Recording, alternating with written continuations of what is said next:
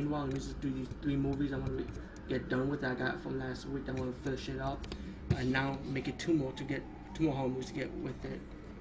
You know, well, the first one of the of the three three was this one, The Demon. I had this last week, but I didn't have a chance to review it.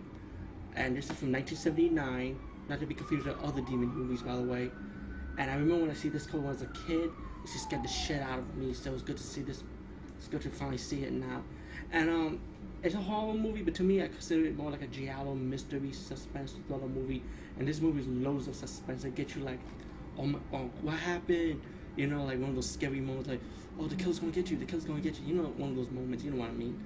Um, I mean, the killer's not original. It's pretty much what he wants is to kill women. You know, he kills anybody who gets in his way anyway, including guys. Um, they have a stupid scene with this guy who had ESP.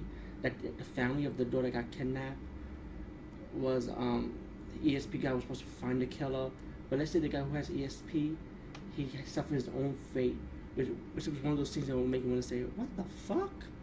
I swear to you, really, what the fuck? What's the point of hiring the guy if you're gonna do that to him?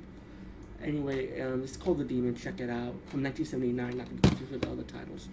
Okay, peace, bye. And like I promised, two more horror movies to go, and after that we'll get back with the Kung Fu Marathon as planned.